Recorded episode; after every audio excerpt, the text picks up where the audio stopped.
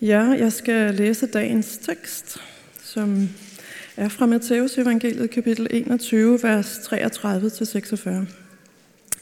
Lignelsen om de onde vinbønder. Hør endnu en lignelse. Der var en vingårdsejer, som plantede en vingård og satte et gære om den, og han gravede en perse i den og byggede et vagtårn. Han forpagtede den bort til nogle vinbønder og rejste udenlands.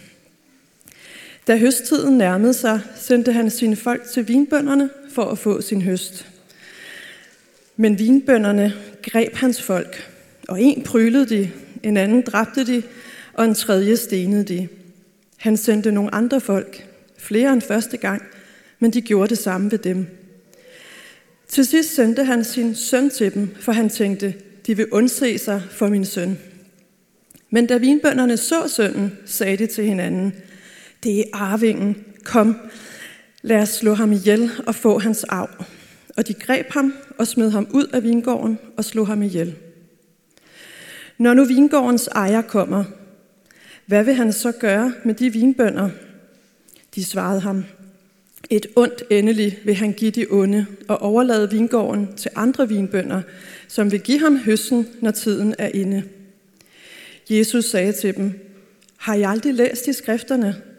Den sten, bygmesterne vragede, er blevet hovedhjørnesten. Det er Herrens eget værk. Det er underfuldt for vores øjne. Derfor siger jeg, Guds rige skal tages fra jer og gives til et folk, som bærer dets frugter.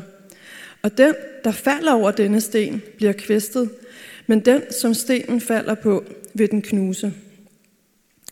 Da ypperste præsterne og farisæerne havde hørt hans lignelse, forstod de, at han sigtede til dem. Så søgte de at gribe ham, men de frygtede for folkeskaren, for den anså ham for at være en profet. Morgen alle sammen.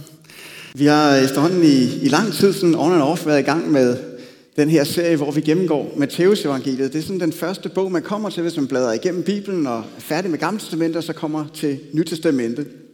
Så kommer man til Matteus evangeliet. Og det er en af de her fire ubetinget bedste kilder, vi har til, hvem Jesus han var, hvad han sagde, hvad han ville, hvad han, han gjorde osv. Og øh, det har vi beskæftiget os med i lang tid, og nu begynder vi at nærme os sådan klimaksen på det, klimakset på det hele. Jeg skal lige sådan have den her indstillet, sådan så den passer til mig. Godt nok. Der kommer sådan nogle slides bag ved mig, og der står mit telefonnummer øh, nede i hjørnet på. Og det betyder, at øh, hvis du har nogle spørgsmål eller kommentarer eller et eller andet, øh, så er du velkommen til at sende dem, mens jeg står heroppe og øh, taler. Når jeg så er færdig, så bliver der lige lidt tid til, at jeg kan se, om der er kommet noget ind. Og hvis der er det, så kommer jeg så herop og svarer så godt jeg kan øh, på det. Øh, og hvis ikke at vi kan nå det hele, jamen, så øh, skal du nok få svar på sms bagefter. Men som sagt, så er vi øh, så småt ved at nærme os klimakset i selve fortællingen i Matteus evangeliet. Øh, særligt den del af historien, der handler om Jesus' forhold til de religiøse ledere, spændingen eller konflikten mellem Jesus på den ene side og dem på den anden side, den er sådan ved at, at spæse til på det her tidspunkt.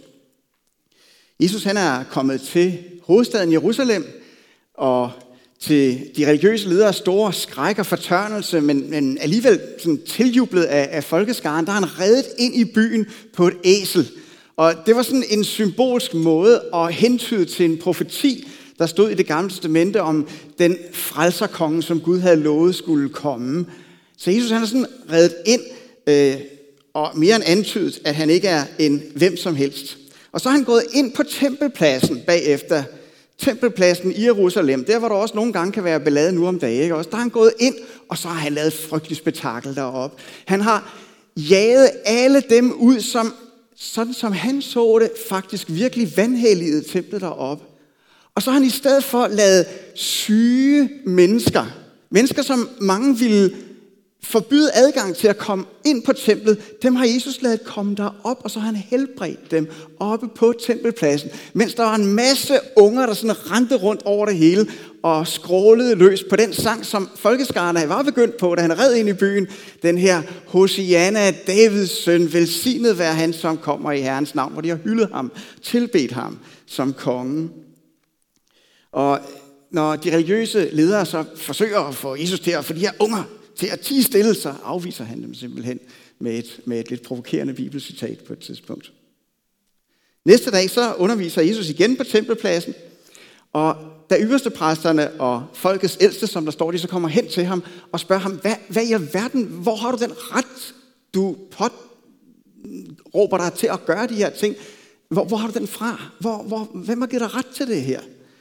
Og Jesus han sætter dem så først lidt skakmat med en snak med dem om Johannes Døber, som var den profet, der var kommet lige før Jesus.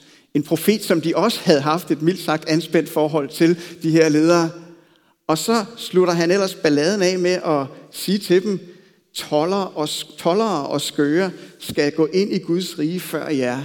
For Johannes kom til jer og lærte jer vejen til retfærdighed, og I troede ham ikke, men toller og skøre troede ham. Og skønt I så det, angrede I heller ikke bagefter og troede ham. Og så er det, at han fortæller den lignelse, som vi lige har fået læst op her. Der er virkelig lagt i kakkelovnen til et skænderi mellem Jesus og de andre. Lignelsen Jesus han fortæller, den handler om nogle mennesker, der handler utroligt øh, afstumpet, ondt og, og uretfærdigt. Og de tænker efter en ikke alene pervers, men jo også utroligt dum logik et eller andet sted. Øh, selvom den måske har givet god mening for dem øh, selv i det øjeblik, de har, har tænkt tankerne, så er den utrolig dum øh, og, og, og, og idiotisk. Og sådan er der selvfølgelig i virkeligheden ikke nogen af Jesus' tilhængere, der øh, ønsker at handle eller drive logik. Altså, de har sikkert sådan med stigende forarvelse hørt Jesus fortælle om de her utroligt onde og afstumpede og perverse mennesker, der handlede på den her måde. Og det kan godt være en idé for os sådan lige at prøve at følge den logik, som, som, eller den oplevelse, de her tilhører, de har haft, da de har hørt den her lignelse øh, første gang. Øh, vi skal lige huske, at, at de mennesker, Jesus fortæller den her lignelse til, det er nogle egentlig meget fromme og pæne og religiøse mennesker, der gik så meget op i deres tro på Gud, at de kunne store dele af Gamle Testamentet udenad. Og for eksempel så øh, kendte de også sådan et citat her. Det er fra Esajas bog i Gamle Testamentet, kapitel 5. Der står der, Jeg vil synge en sang om min ven, min elskedes sang om hans vingård. Min elskede her, det er Gud. Min ven havde en vingård på en frugtbar skråning. Han gravede den, rensede den for sten og plantede, plantede den til med vinstokke.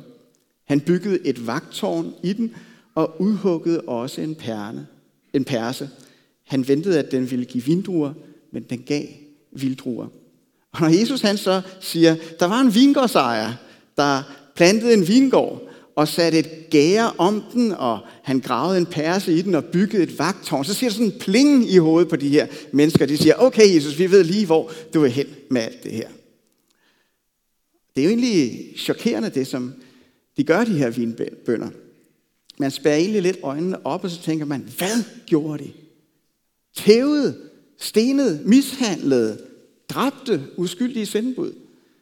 Sikke en, en, en ondskab. Sikke en mangel på menneskelighed. Men når Jesus han fortalte dem den her lignelse, dem der hørte den første gang, så har de egentlig tænkt, ja, det, det er vanvittigt, men, øh, men sådan var det i vores folks historie. De fleste af vores konger og, og de fleste af os, når Gud sendte sine sendebud, profeterne til os, så hørte vi ikke efter. Vi sendte dem på porten, puttede persille i ørerne, forfulgte dem, mishandlede dem, slog dem ihjel. Hvis bare vi, der tager Gud og hans budskaber alvorligt og lever efter dem, hvis bare vi var kommet til noget før, så havde pipen fået en anden lyd. Men da Jesus han så fortsætter, at til sidst så sendte vingårdsejeren sin søn til dem, så havde de spidset ører. Fordi det havde de ikke sådan lige set som en del af det script, de sådan kendt på forhånd, det her. Han sendte hvem? De gjorde hvad? De her mennesker, de, de, de er jo bunderødne. Altså, og, og du siger, de tænkte hvad? Altså, hvad havde de tænkt sig, at, at, at vingårdsejeren, han skulle slette sin søn af sit testamente, og så skrive dem ind i stedet for? Hvor dum har man lov til at være? Hvad, hvad, hvad, hvad foregår der i hovedet på de her mennesker? Og det Jesus han så stiller sit spørgsmål om, hvad vil vingårdsejeren gøre, når han kommer tilbage, så de er ved at have varmet sig op, de er ved at være klar til for alvor at, at lade det komme ud, og så kommer den her med et ondt endeligt vil han give vingårdsejeren, de her mennesker. Og så er det så her, at Jesus han drejer rundt på en tallerken. Og så siger han, når I nu kender Gamle Testamente så godt, har I så ikke lagt mærke til det her? Og så citerer han øh, det der andet sted. I må godt lige skifte en gang eller to. Sådan der. Den sten, bygmestrene vragede, er blevet hovedhjørnesten. Det er Herrens eget værk. Det er underfuldt for vores øjne. Det her, det er sådan en, en ordsprogsagtig måde at omtale noget, der er typisk i Guds måde at handle på, sådan som jøderne godt kendte den.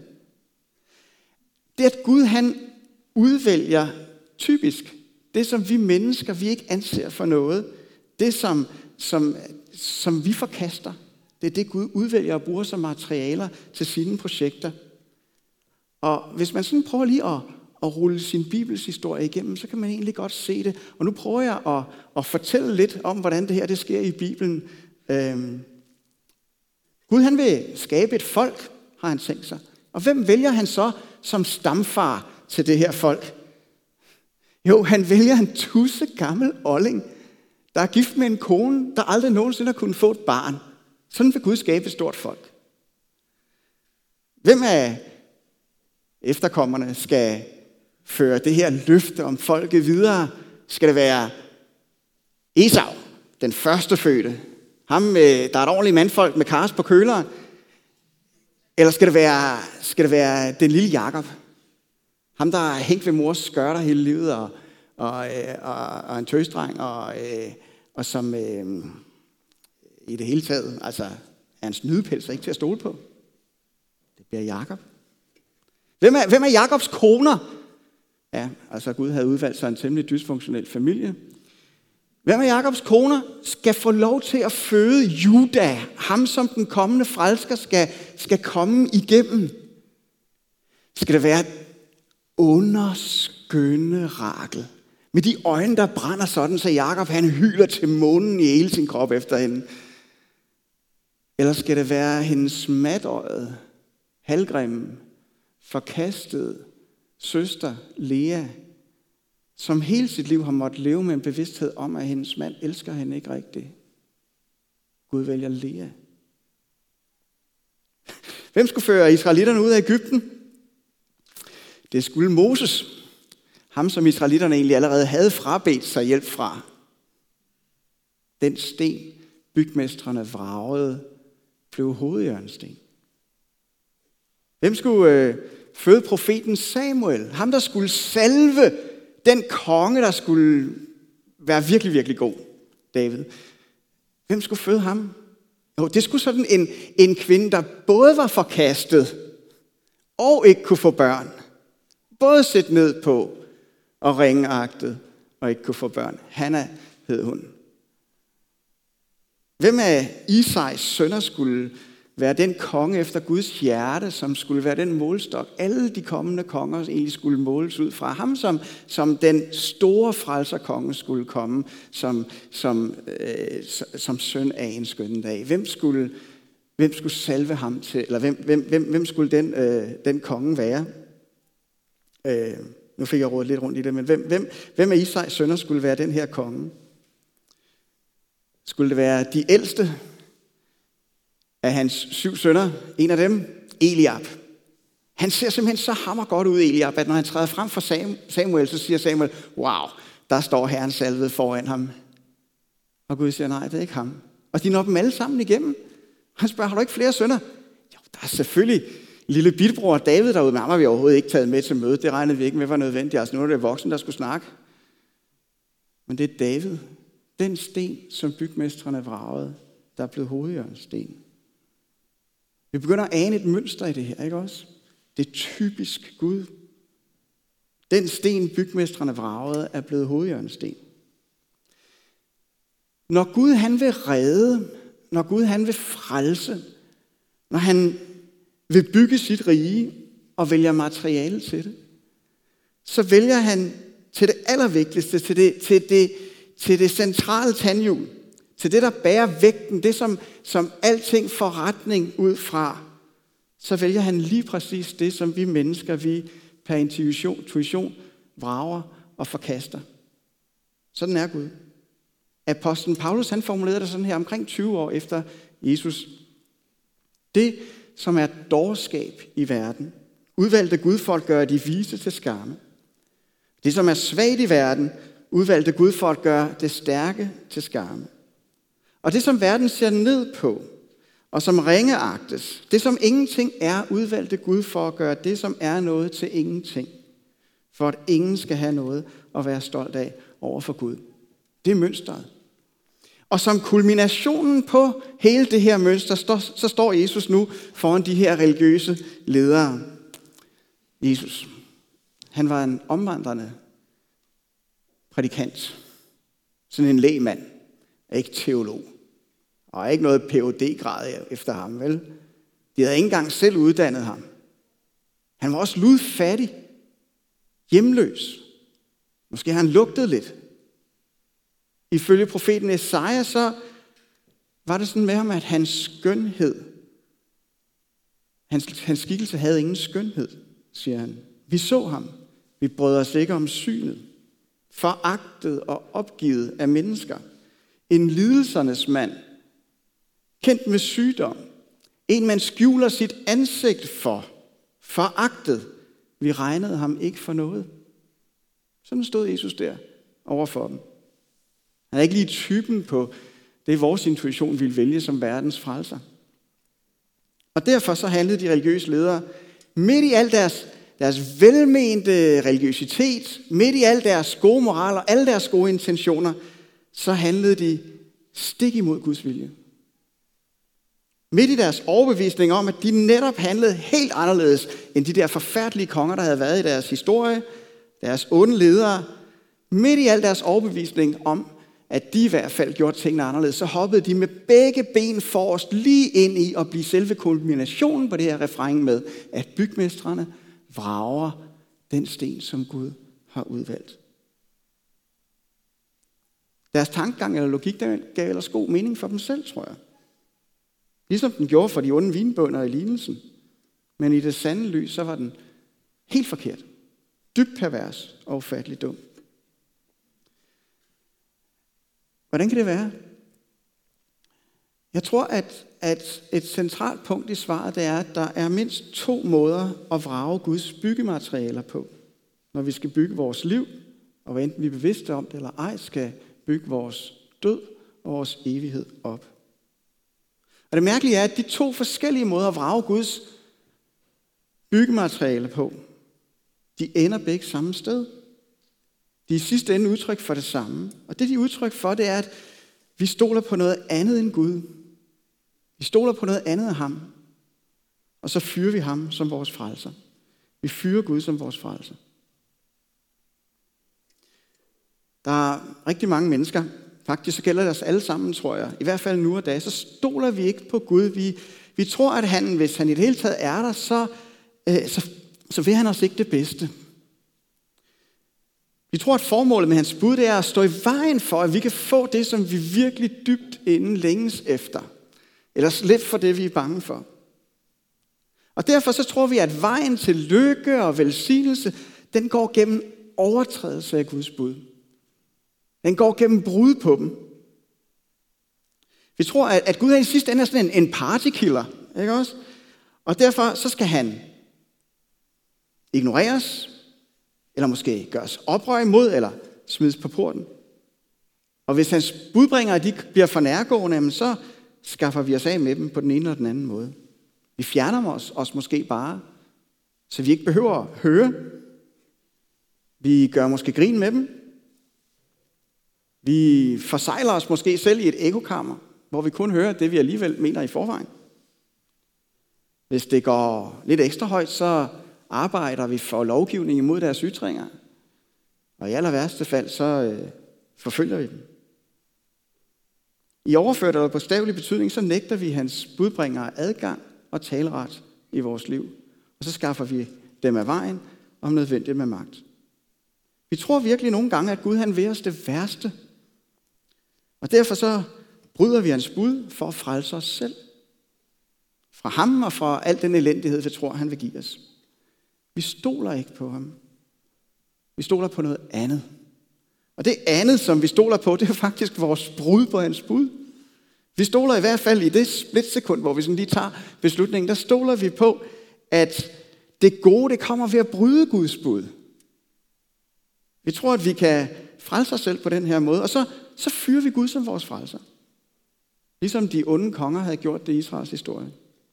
Det er den ene måde at forkaste Guds bygmaterialer på. Men der er også en anden måde. Den anden måde at vrage Guds bygmaterialer på, og vælge vores egne i stedet for, det er at stole på vores overholdelse af Guds bud i stedet for. Det går ud på, at vi tror, at Gud han vil give os ultimativ velsignelse. At han vil være gode venner med os, hvis bare vi overholder det, han har sagt. Vi tror, at han vil give os sin... Han vil lade os komme i himlen. Både her, han har sagt, og hinsides. Hvis bare vi er pæne nok. Til gengæld for, at vi opfører os ordentligt. Det ser alt sammen fromt og godt ud. Nogle gange måske ligefrem elite-religiøst. Problemet er bare, at det i sidste ende er to sider af samme stykke, som den første måde at vrage Guds bygmaterialer på. Vi stoler stadigvæk på, at vi kan frelse os selv. At vi kan opnå ultimativ velsignelse, nu bare ved at overholde Guds bud, i stedet for ved at bryde dem. Vi fyrer stadigvæk Gud som vores frelser. Det var det, de religiøse ledere gjorde, da Jesus han stod over for dem. Og når der så kom en som Jesus og sagde, at al deres pæne og fromme og gode religiøse liv, det i virkeligheden ikke var kvalitativt anderledes end det, som de onde konger og de forfærdelige mennesker tidligere, de havde gjort. Dem, der bare sønderløs for at frelse sig selv. At, at deres gode og pæne liv, det ikke var bedre materiale at bygge frelse med, end det, som de her mennesker havde gjort. Så troede han jo simpelthen, når Jesus han sagde det, så troede han det, som de havde sat alt på. Så troede han deres grundlæggende stolthed, deres selvforståelse. Og så fyrede de ham som deres frelser. Og det gik faktisk lige så voldsomt for sig, som det havde gjort tidligere i deres historie. Der er mange forskellige måder, man kan komme til at stå i en bogstaveligt talt, helvedes farlig konflikt med Gud og hans budbringere på. Men de er så at sige alle sammen i sidste ende bare variationer på de her to forskellige måder at gøre det hele på. Og en af de utallige grunde til, at vi beskæftiger os med dem her i kirken, det er, at vi ved, at det er gået op for os. At det her med at ville frelse os selv på den ene eller på den anden måde, det er noget, der ligger utroligt dybt i et hvert menneskes hjerte. Også vores. Også vi, der tror på Jesus. De, der øh, havde ville frelse sig selv ved at bryde Guds bud, de havde været bange for, at Gud han ville give dem et lorteliv, eller i hvert fald et liv, der var, var væsentligt mindre fedt, end det, som de kunne få ved at synde løs derude. Kender du det godt? Men hver kristen kender også godt det der. At vi kan få den tanke. Og nu er det vigtigt for mig at understrege, at hvis vi virkelig tror på Jesus, så, så kan vi ikke bare synde løs. Så kan vi ikke bare slutte fred med synden. Fordi det at tro på Jesus, det er, at al vores tillid griber fat om ham. Vi sætter alt på, at han skal være vores frelser. Og hvis vi forsøger med den ene tillidshånd at holde fast i Jesus, og med den anden hånd og tillidshånd at holde fast i synden, så forsøger vi at holde fast i to ting, der ubenhørligt og uendelig stærkt trækker i hver sin retning. Og det er et spørgsmål om tid. Og så giver vi slip enten på synden eller på Jesus. Vi kan ikke holde fast i begge sider. Men en kristen kan falde i synd. Der er det der øjeblik, det der splitsekund, hvor vi tager beslutningen. Hvor vi tror på løgnen om, at synden den er mere til at stole på end Jesus. At den vil give os det, der er godt, og at den vil frelse os. Og så falder vi. Det gør jeg også selv. Og hvordan er det så? Har synden så fyldt og mættet min dybeste længsel? Har den reddet mig ind i tryghed fra det, jeg virkelig er bange for? Har han gjort det for dig? Det jeg måtte konstatere, det er, at den er altid bygget på løgn og latin. Den tillid, den holder ikke. De, der så nu stod og ville frelse sig selv ved at overholde Guds bud i stedet for, de var bange for, at Jesus og hans budskab, at det ville, ville koste dem øh, deres politiske og deres religiøse prestige. At både øh, Øh, Jesus og Johannes Døber var ude på at ødelægge dem på en anden måde. Både Johannes Døber og Jesus, de prædikede til dem, at al deres højmoral, al deres overholdelse af Guds bud, al deres fromhed og pænhed, den aldrig, det aldrig kunne blive materialer til deres retfærdighed over for Gud, så han kunne give dem den ultimative velsignelse. Ikke engang kunne det bare sådan udgøre en del af grundlaget, som Gud han kunne gøre det på. De sagde, at det kunne det dels ikke, fordi det alt sammen alligevel ikke var godt nok, men det var rodet ind i alt muligt andet. Alt muligt urent, alt mulige dårlige motiver. Dels fordi, at det, det nogle gange ikke er den måde, Gud frelser på, men i stedet for er i lodret konflikt med Gud selv. Og så er det jo et spørgsmål er, hvordan vil de nu reagere, når de står over for Jesus her? Jeg sagde før, at lignelsen den jo egentlig handler om Israels folks historie. Og noget af det, der er interessant at se, det er, at nu står de her religiøse ledere, de står egentlig sådan midt i lignelsens tidsakse. Og spørgsmålet er så, vil de leve den sidste del af lignelsen ud i livet, eller ej? Vil de gøre det? Eller hvad vil der ske? Og for os, der læser den her lignelse, så er spørgsmålet også, hvad med os? Vil vi leve lignelsens sidste del ud, eller vil vi gøre noget andet? Altså, jeg ved godt, at der ikke er nogen far for, at vi som hopper i en tidsmaskine og tager til Jerusalem og hugger hovedet af et par profeter, eller deltager i korsfæstelsen af Jesus, eller sådan noget i den retning der. Som jeg skrev til prædikantteamet, så er jeg godt nok teolog, men så dum er jeg heller ikke. Det er ikke det, der, der er sagen i det her. Men som sagt, så er der flere måder at fyre Jesus på som frelser. Eller der er måder at sætte ham på nedsat tid på, sådan så vi i hvert fald selv kan klare noget af arbejdet. Hvad med os? Hvordan reagerer vi, når Jesus' budskab og måde at frelse på, den betyder, at han tager vores religiøse prestige fra os, at han tager al vores egen stolthed fra os, at han tager al vores eget bidrag fra os, at han siger til os, at der ikke er nogen forskel på os og mennesker, som vi kan have en tendens til at foragte. Fyrer vi ham, ligesom lederne gjorde? Eller fejrer vi ham, ligesom børnene rendte rundt på tempelpladsen og gjorde? De religiøse ledere, de øh, gjorde det jo som bekendt, altså ledede lidelsen ud i sidste ende. De hoppede som sagt med begge ben lige ind i at blive kulminationen på hele det her mønster. De faldt over hovedhjørnestenen, eller den faldt ned på dem, og de endte med at blive kvæstet nogle år senere, da romerne kom og ødelagde Jerusalem, som var et forvarsel på, hvad der sker med alle mennesker, som fyrer Jesus som deres frelser. De kunne ikke fejre ham. De måtte fyre ham. Og grunden til, at de måtte gøre det, tror jeg, er, at det her mønster med, at Gud han redder og frelser gennem noget, som vi mennesker, vi per intuition vrager og forkaster. At den sten, bygmestrene vragede, er blevet hovedhjørnesten. Det mønster, det havde de aldrig sådan rigtig, rigtig set. Det var aldrig for alvor gået op for dem. Tyren var ikke faldet. Det, at Guds frelse er Herrens eget værk, det var ikke blevet underfuldt for deres øjne, som der står. Og det er det, der er alternativet. Det er den helt tredje vej at gå det er, at Gud han kan lade det blive underfuldt for vores øjne, at han handler på den der måde. Der kan ske det, at tiøren falder for os. At det går op for os og bliver underfuldt for os. At netop Jesus, ham som mange mennesker tænker på, at han ikke er værd at satse på, den bygmesterne vragede, han er den eneste, vi i sidste ende vinder ved at satse hele butikken på. Han er blevet hovedjørnsten. Der kan ske det, at det går op for os, at hans redselsfulde, blodige, skamfulde død på et kors, et torturinstrument, som de fleste mennesker med rette vemmes ved over at tænke på. Og det går op for os, at den død, den var for vores synder. Den var i stedet for os. Så vi netop igennem hans død for os kan få et vidunderligt evigt liv. Det kan gå op for os, at vores frelse derfor er Herrens eget værk alene. Gratis for os, men købt dyrt med Jesu kærlighed. Det er den tredje vej at gå. Det er den børnene valgte. Det er den skarne valgte. Det er den skørende og tollerne, som Jesus havde indledt med at tale om, de valgte.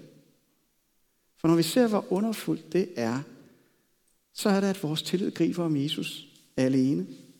Så lader vi ham være hovedjørnsten i vores liv og vores død og vores evighed. Og så fejrer vi ham i stedet for at fyre ham.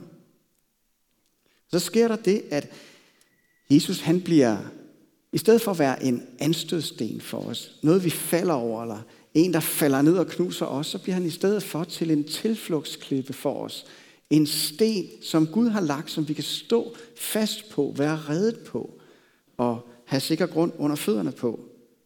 Så bliver han vores stolthed. Og så betyder alt det andet med vores prestige meget, meget mindre. Både Peter og Paulus, de skrev senere med hensynning til lige præcis det her, at Esajas, ham jeg også citeret tidligere, han også havde sagt på Guds vegne, se, I Sion, det i Jerusalem, der lægger jeg en hjørnesten. Nu er vi inde på det med stenen igen. Den er udvalgt og kostbar. Den, der tror på ham, skal aldrig blive til skamme. Det er det, som vi har set. Og det er derfor, vi ikke ønsker at frelse os selv, hverken på den ene eller den anden måde, men at Jesus gør det i stedet for. Vi her i kirken, der tror på Jesus, vi tror ikke, at vi er bedre end andre mennesker. Vi tror slet ikke, at vores pæne liv skal give os indgangspoint hos Gud. Vi kommer ikke rendende med vores mere eller mindre vellykkede liv, eller vores halvgode gerninger, vores temmelig ufuldstændige overholdelse af Guds bud. Kommer ikke løbe med dem og, og forsøge at bygge frelse med dem. Eller bare bidrage lidt til det. Vi ved, at det har de ikke kvalitet til. Vi tror heller ikke, at, at lykken og velsignelsen den findes ved at bryde Guds bud og bare synge derud af. Vi forsøger kort sagt hverken at frelse os selv ved at bryde eller ved at overholde Guds bud. Det, som vi handler om i stedet for, det er, at vi er blevet grebet af Jesus. Der er sket det, at han er blevet underfuld for os. Ham, som er kulminationen på mønstret med, at den sten, som bygmestrene vragede, han er blevet hovedhjørnesten.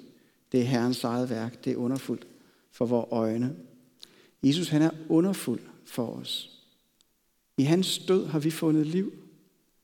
Han blev knust for vores synder, for at vi i stedet for at blive knust og kvæstet under ham, kan få lov til at stå på ham som vores frelsesklæbe i den værste storm. Han blev forkastet, for at vi kunne blive taget imod med åbne arme.